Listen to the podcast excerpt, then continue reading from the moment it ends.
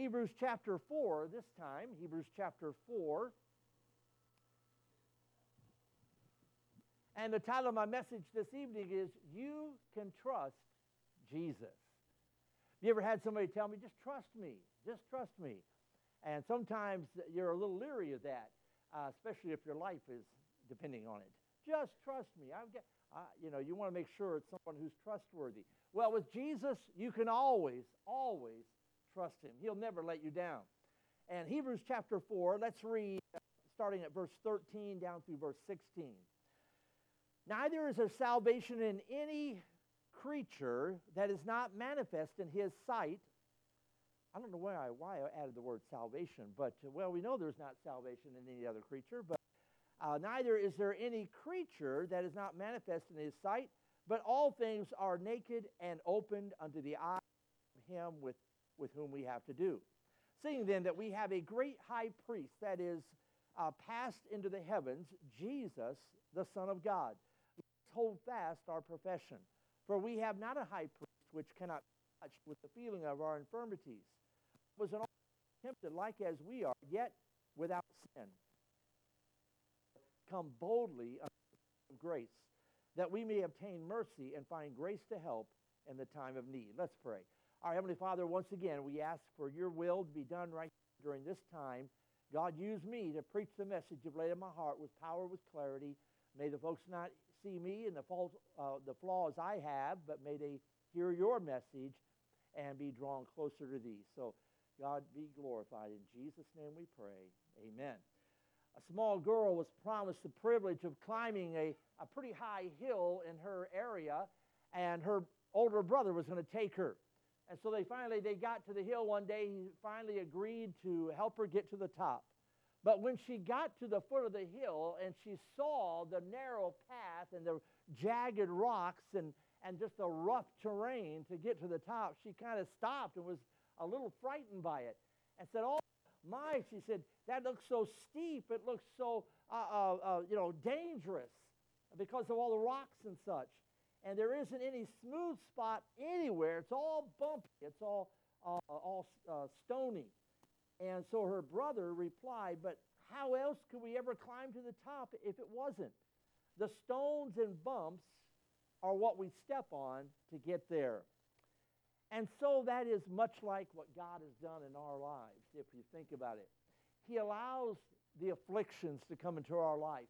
He allows those trials. He even puts them in our path so that we, we might uh, you know, look at that and think, boy, this is a stumbling block. This is something that's going to hinder. This is something that's going to trip me up. But in reality, for the believer, obstacles can be stepping stones, and that's what they really are. It's during those difficult times of life that we can really grow more than we ever have. Our faith can be increased. And, and so they, um, you know, to a higher level of Christian uh, uh, walk with the Lord as we uh, depend upon Him. But we, we uh, are amazed. Sometimes we grumble and complain, don't we, because of the bumps and the stones that we're forced to to uh, overcome in this, in this world and on our journey. Yet we fail to realize that in everything we face, God has a plan. And even as we struggle, we are just heading up. We, we just, as you know, it kind of goes hand in hand with what we talked about this morning, keeping our focus on the Lord Jesus Christ. But um, these believers, in look, look with me at verse uh, 14 again, and it says, Seeing then that we have a great high priest that is passed into the heavens, Jesus, the Son of God, let us hold fast our profession. Now, here, uh, the author of Hebrews is, is writing to a group of people that were going through some tough times. Uh, they, were, um, they were being persecuted, they were um, tortured, uh, they were even put to death for their faith. And at the very least, they were ostracized. They were uh, removed from society. Uh, you could say in our day and age they would have been canceled, right? And, uh, and, and they couldn't buy, they couldn't sell anything like others could. And so this was what was happening then. Yes, it was hard. Their faith was a daily struggle. And uh, I'm sure there were those at this time that felt like giving up. And so they, they wouldn't stop being saved if they said, you know what, I know we're saved, but we're just not going to publicly profess Christ. Because doing that will put a target on us and it will hinder uh, our, our, lifestyle. And so we're, we're saved, but we're just not going to say it. We're not going to uh, uh, publicly profess Christ. And now, would that make them unsaved? Would that cause them uh, to uh, miss heaven because of that? No, it would not. If a person's born again, even doing that uh, is not going to cause them to lose their salvation. How can you lose something when it's eternal, right? But uh, nonetheless, uh, this uh, they were willing to stop proclaiming Jesus publicly so that they could enjoy an easy life. I can't say that I blame them. I, you know, we can understand why they did that. And while we aren't being persecuted to any real, real degree today, um, we are still tempted to live outside the absolute faith in the Lord Jesus Christ. You know how easy it is when you're in that group and boy, maybe they're criticizing the Bible. Maybe they're attacking Christianity. We do one or two things. We just don't say anything. Or, you know, I don't want, boy, I don't want that, all that uh, to be lodged toward me. I, I don't want that attack right against me. What will happen if I say something? What will happen with my job? What will happen with my friends? By the way, they're not much of a friend if you can't. Uh, you know, whatever happened to the day where we could disagree agreeably? You know, where I, I've had conversations with people who did not believe the Bible, did not even believe that God was real, but we could have a civil, civil conversation. Good night. We don't have to pull out the knives and start going at it one another and kind of what we see happening in our society today. Uh, you heard about the fellow who ran over that teenager. And um, where was that at? Uh, I think North Dakota or something like that. And uh, he said, well, he was a Republican extremist. Well, I don't care if he was a Nazi lover. And uh, what gives him the right to run him over? And, and of course, that proved to be untrue. But nonetheless, I'm just saying, because of a political difference, that's the way we, we act in our, many act in, in our world today. But this is uh, what they were facing here. They were facing some very difficult times standing for Christ persecution and even death. And we're, we're tempted, though, to um, look to other sources for help when we're, in, we're struggling rather than turning to the Lord. May I remind you Jesus Christ is still vastly superior to any other form of assistance. He really is. Why is it then that he's usually the last one we go to in the time of trouble and we have a, a great need? God's plan is still that his people live by faith. I mentioned that faith this morning. And you know, the truth is, not all of us can sing. Not all of us can play an instrument. Not all of us can maybe preach or teach a class, but all of us can be faithful. All of us can be faithful. And that's what God requires of us. Romans 14, 23 says, Whatsoever is not of faith is, what it is? It is sin. If it's not of faith, the Bible says it's sin. Hebrews 11, 6, but without faith, it is impossible impossible to please him, to please God. Habakkuk 2 4, the just shall live by faith. Without a question here tonight, that's God's will for your life and mine, Christian, that we live by faith, that we trust him. Take him at his word.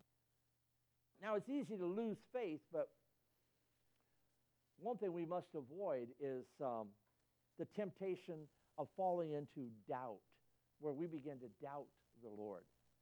Have you ever listened to a maybe a, a, a documentary on some religious matter or maybe uh, on the Bible and or just someone talking?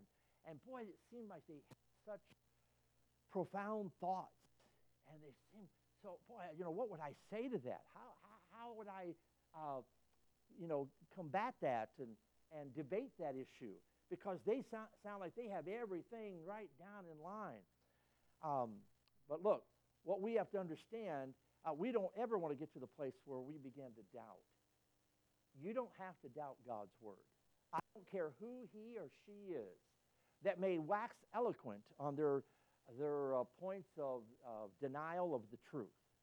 And they may sound like they have all the facts. It's like some evolutionists, right? They talk like they have all the facts, but they do not. Uh, they know how to twist words. They're very good at arguing the points. But um, this that you hold in your hands tonight, I remind you, is God's Word. It is absolutely true from cover to cover. We don't have to doubt it. We don't have to be intimidated by the world around us. And yes, you may feel like there's no way I would go uh, try to debate this person. He seems like he's, because they are smart. They know how to argue. They know how uh, to twist things, even our own conversation around. But just have faith in God's word. Um, and you can, you, you, can find the truth. It's there. All right. So I, I, I want to, uh, you, you know, just be reminded here tonight, and whatever you're facing, you can trust Jesus Christ. You can trust him because he is worthy of our faith. And I want you to see that he can be trusted with anything um, and that you will ever need in life, that you, are, you, you, can trust him. Uh, if, if we can trust him to forgive us of our sins, to wash us clean from our iniquities, and give us eternal life by faith, don't you think we can trust him for the smaller things in life? Sure, we can. And we need to learn that, though. Um, let's just see some areas here, real quick, in the short time we have. Uh, number one, look there again at, at verse 13. God knows your path. God knows your path. Um, neither is there any creature that is not manifest in his sight, but all things are naked and open unto the eyes of him with whom we have to do. This verse deals express, especially or expressly with the idea of, of judgment. And it reminds men that God keeps a perfect record um, and will one day uh, ex- execute swift, accurate judgment. All you need do is read Revelation chapter 20. I believe, I believe it starts at verse 11 down through around verse 15, talking about the great white throne judgment. Yes, it'll happen. Well, what, what is God waiting for?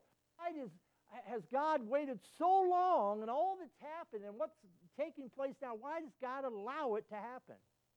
Well, all we know can say with confidence is that He's a very patient God. And for that, I don't know about you, but I am very thankful for. Uh, because He only gave, as I mentioned here several times recently, if He only gave us one chance to get saved, most of us would have never gotten saved. So same attribute that allows God to see all the evil deeds of the wicked is the same attribute that also allows him to see all things in our lives. Uh, those that love him, those that are walking in him, and observe the steps of his children. Did you know that God truly does care uh, for every step you take in life? He does care. And so the first thing I want you to see and understand is God is watching. God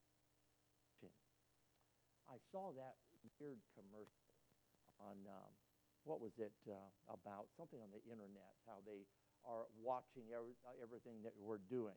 And I thought, boy, isn't that, isn't that true? They, they know all of the, the places we go and visit and see, and, and it's all there uh, recorded somewhere. I don't understand it all. But the thing is, they don't know everything. But God does. God knows everything. Now, look, that can be a great joy. When you, uh, if you've ever, ever had a breakdown, you just had one not too long ago, didn't you, Chuck?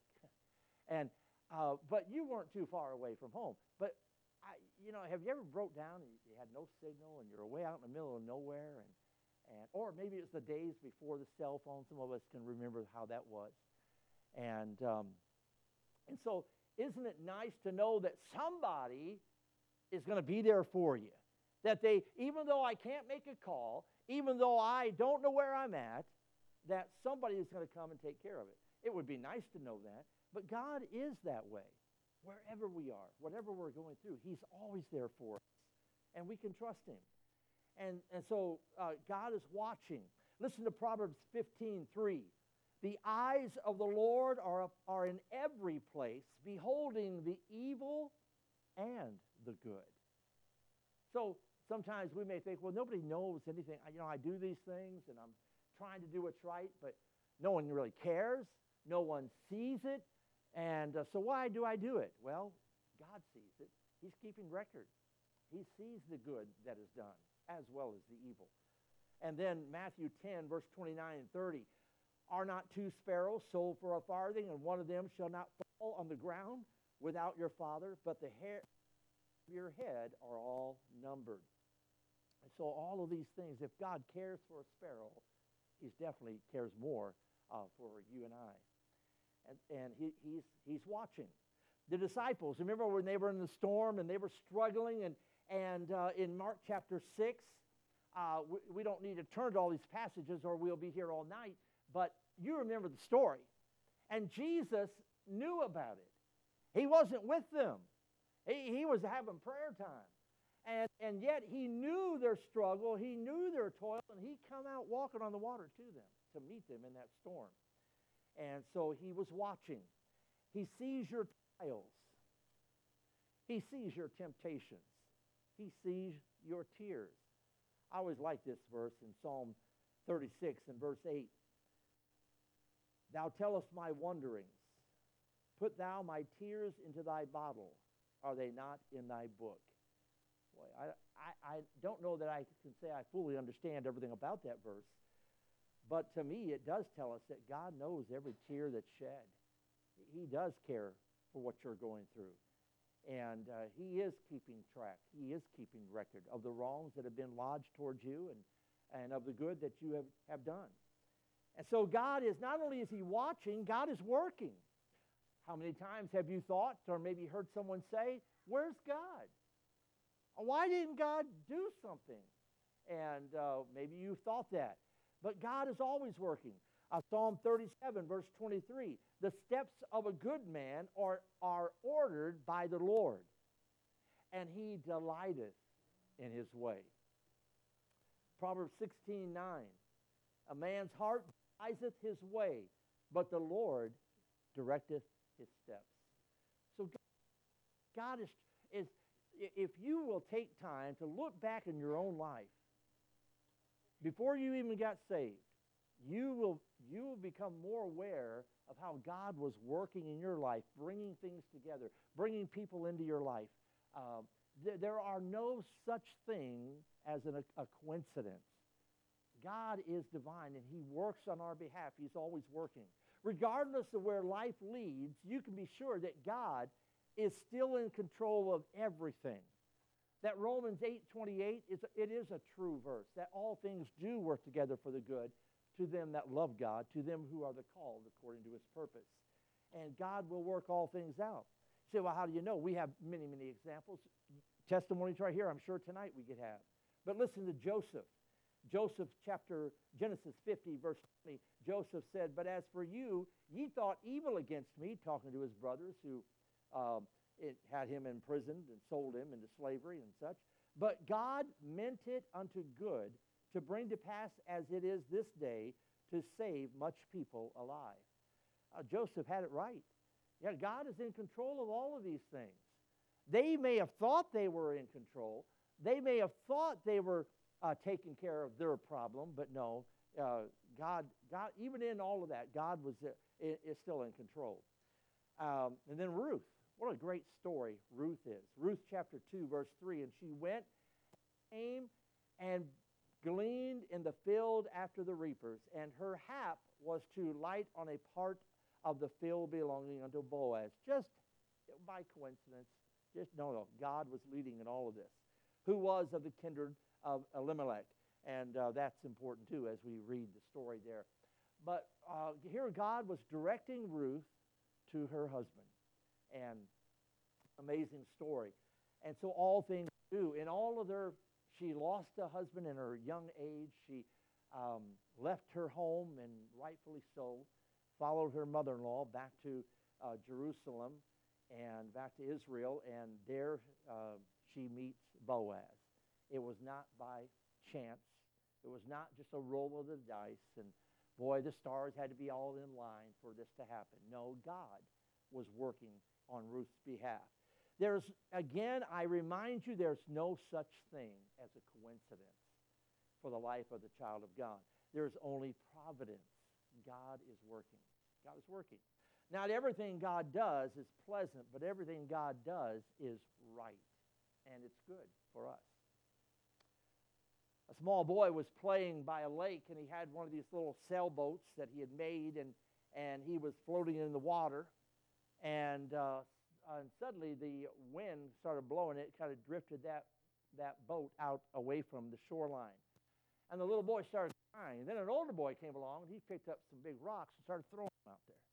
And the little boy said, What are you doing? Don't throw. Why are you throwing rocks at my boat? He says, You don't understand what I'm doing. And he said, I'm throwing the rocks beyond the boat so that the waves will push the boat back to shore. And so that's the way God often works, isn't it? We don't understand what he's doing but he's doing it on our behalf for our good. Everything, you know, everyone would rather have sunshine and flowers all the time, or, or, or no showers, I should, should say. Sunshine and no rain. But what would happen if we had nothing but sunshine and no rain? It would be an awful place, wouldn't it, if it never rained again? Uh, I, I read about a place in northern Chile a region between the great Andes mountain range and the Pacific Ocean where rain never falls. I thought that was fascinating. Morning after morning, the sun rises brilliantly over the, the tall mountains there uh, to the east, and each noon it shines brightly down from overhead. In the evening, there's brilliant sunsets. And uh, although storms are often seen high in the mountains, they never touch that part of the, of the ground. And heavy, uh, heavy fog banks can be seen out uh, in the ocean, but again, they, uh, it, it never affects that territory. And so the sun continues to shine on this favored and protected strip of land. One would think, boy, that's a paradise. Boy, that's a place that I would like to be. No rain, no storms, sun shining every day. But it's a desert. There's no rivers. There's no water. There's no life. It's, it's a, a desolate desert. There, uh, uh, and too often we, uh, we long for in our life to have total sunshine and always have joy in, in life.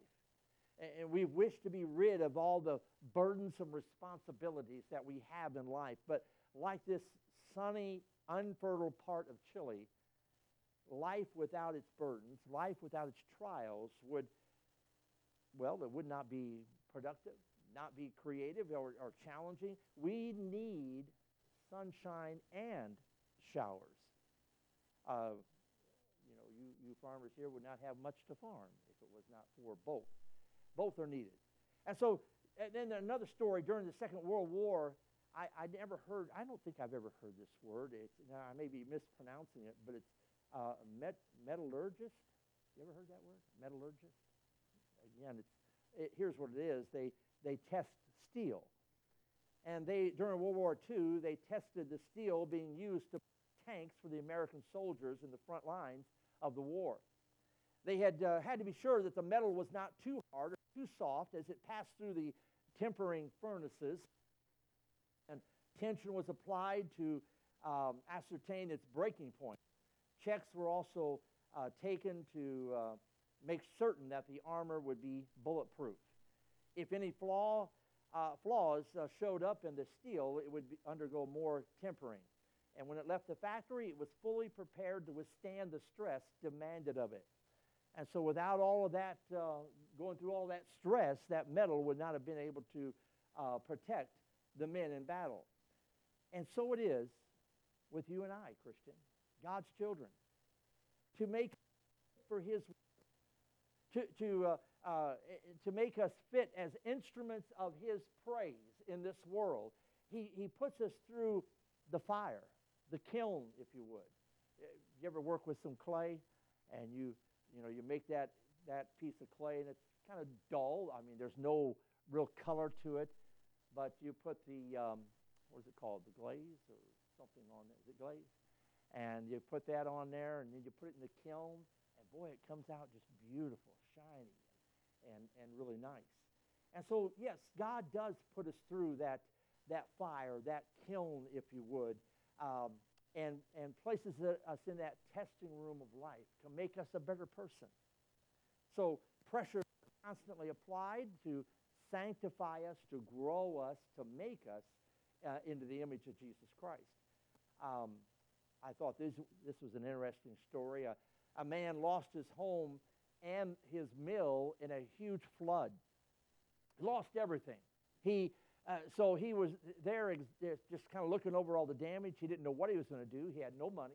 He'd just lost everything. And he noticed something glittering in where the home used to be. And he found a, a, a lot of gold right there.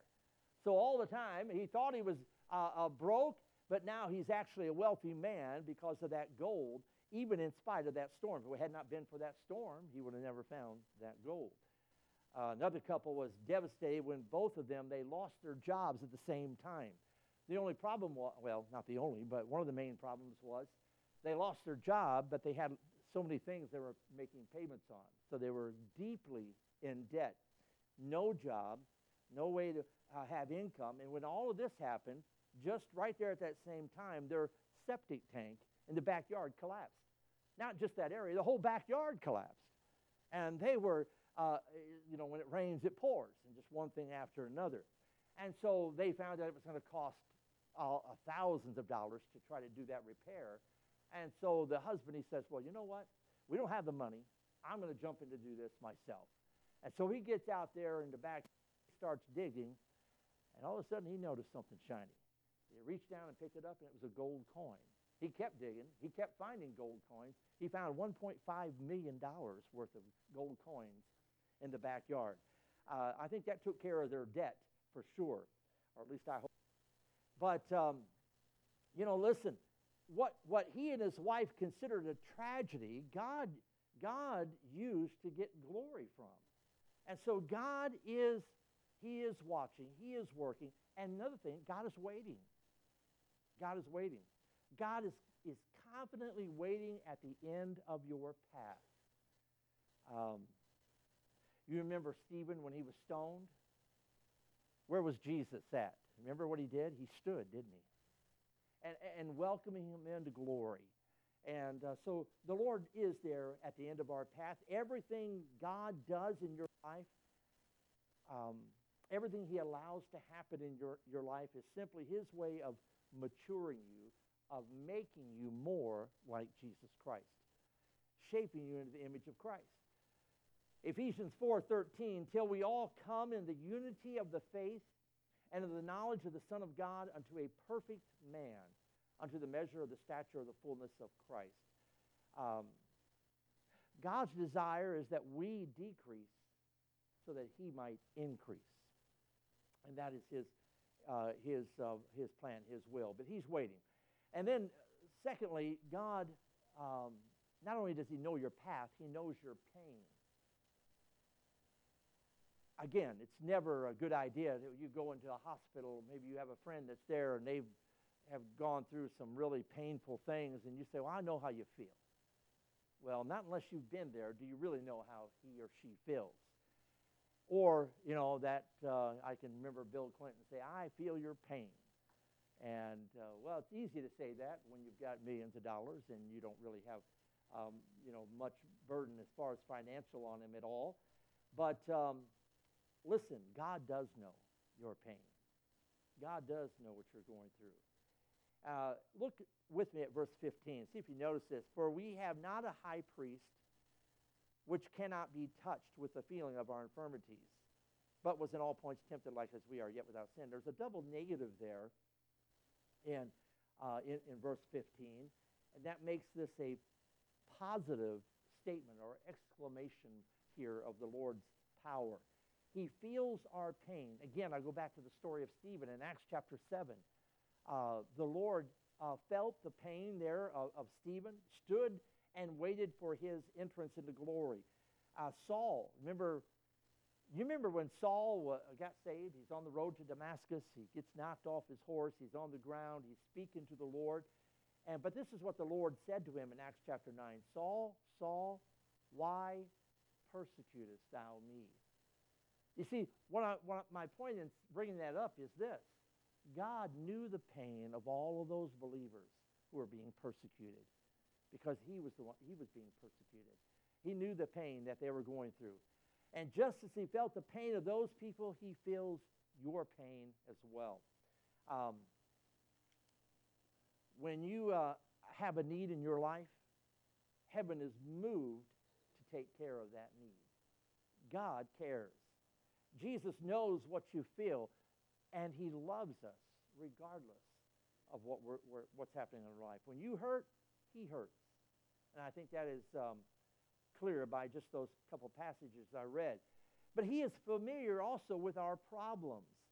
Some may ask this well, how can Jesus know what I am going through here today? He is perfect and he's way off up there in heaven, away from all of what we're dealing with here in this world. How can he possibly feel what I feel? He is able to know what humans feel because he has lived life just as you have lived.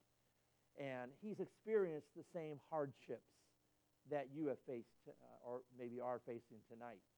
But he understands temptation. He was there. The devil tempted him there in the wilderness.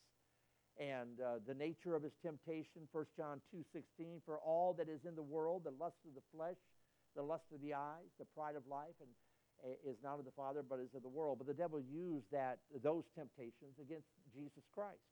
Yes, he did not sin. He uh, Jesus was not only sinless, but he was incapable of sinning. In some ways, I think this was uh, harder for Jesus to go through. Think about this. He had never, never uh, sinned at all. He didn't know what really, I, I, he knew what sin is, but he had never uh, been in this place before, faced it like this, because he was perfect. He was sinless. And yet he remained that way.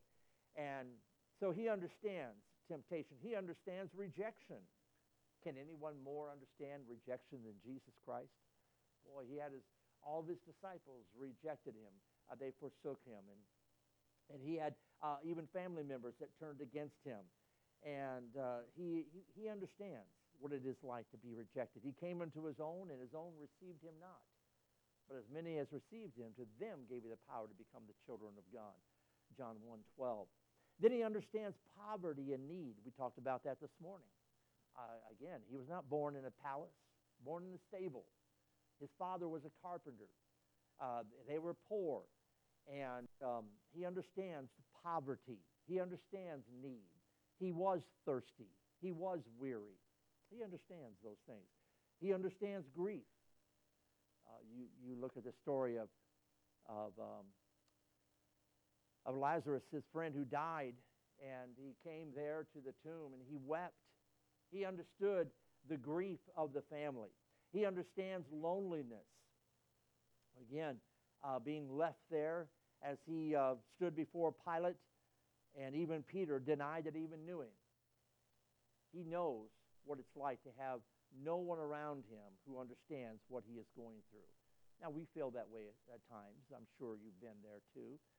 But he knows what it means to, to hurt alone. He knows how to help you through those troubled times, and he wants to. Um, he knows what it is to be lonely. Let me close with this thought here. God knows your problems. There in verse 16, let us therefore come boldly under the throne of grace that we may obtain mercy and find grace to help in the time of need. He offers help. The, the Lord uh, uh, gives man an open invitation to come into his throne boldly and uh, uh, to get the help that they need in life. He, he offers or invites all of us to come.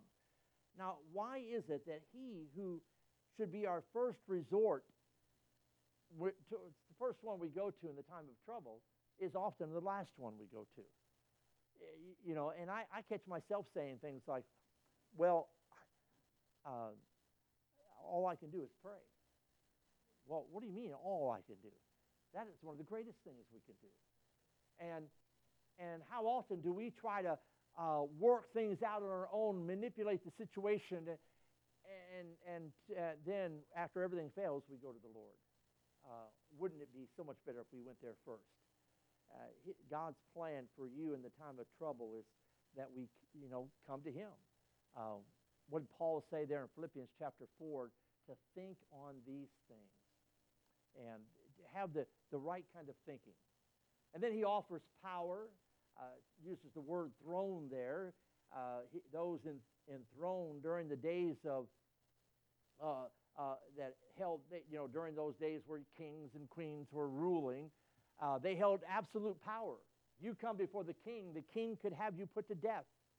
No one would think anything of it. That's the king's rule. He is in charge. But Jesus isn't like that at all. He's a king who does truly hold absolute power, but yet he loves us and he wants to do things on behalf of us. Uh, the power of any king is only as great as the power of the kingdom behind him. But with the Lord Jesus Christ, he is all power. Um, he, uh, he has power, Ephesians 3.20, able to do all these things. He has uh, need, uh, need meeting power. He can meet every need that you and I have. Paul knew that in Philippians 4.19. He has cleansing power, able to cleanse the soul. He has healing power. Uh, numerous times we see all through the Gospels of Jesus healing uh, uh, with physical needs. He has a, a load lifting power. He's able to lift that burden from us. He uh, has had mountain moving power. He can remove that mountain, just a grain of a mustard seed, if we have that much faith. And then he has all power. Um, Matthew 28, all power is given unto him in heaven and earth. And so his power is all summed up there uh, in, in Ephesians chapter 3, basically saying that he is able. I know we sing the song, I know we've talked about this often, but let's believe it. He is able. Is there anything that our God cannot do? No. Is there can he is he able to do anything? Yes. And uh, so God is able. Take your need to him. And then uh, he offers a promise. His promise to us is that when we come to him by faith, we will find what we need to meet the need of our heart and our life. Uh, when we were unsaved and we went to Jesus Christ, we found salvation. It was there, offered to us freely. And, and tonight, as a Christian, every time we go to Him, there's a need in our life, we will find what we need in Jesus Christ. He will give us exactly what we need. I wish I had time to read all these scriptures, but I, I think we also can see how with Paul, uh, his grace was sufficient, even in his uh, uh, physical shortcomings. But have you uh, been tempted maybe lately here as we talked this morning just to uh, to quit, to lose faith? And does it seem that, the, that what's you have going on in your life is a load that's too much for you to bear?